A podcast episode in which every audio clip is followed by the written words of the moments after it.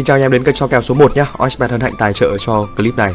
À, những ai mà có quan điểm, những ý kiến về các cái kèo mà chúng tôi soi thì anh em vui lòng hãy chia sẻ xuống phía dưới.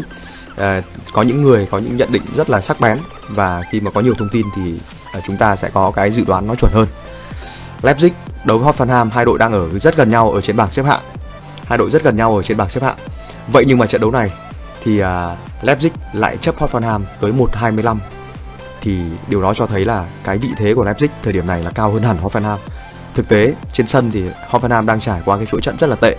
Họ đã có được ba trận liên tiếp không thắng, trong đó có hai trận thua. À, chúng tôi nghĩ là Leipzig thời điểm này và được đặt niềm tin như thế này thì à, à, cái cửa trên trong trận đấu này xứng đáng là một cái lựa chọn mà chúng ta tính đến.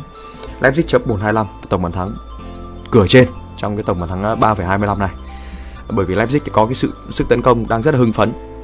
Ở đấu trường châu Âu ấy thì trận đấu trước với Atalanta, Leipzig là có phần lép vế hơn, nhưng mà về thực tế ra trên trên sân họ tạo ra rất nhiều cơ hội. Trận đấu này với Hoffenheim chúng tôi nghĩ là cũng vậy. Đây sẽ là trận đấu cởi mở của hai đội và cửa trên là lựa chọn của chúng tôi. Chúc anh em may mắn.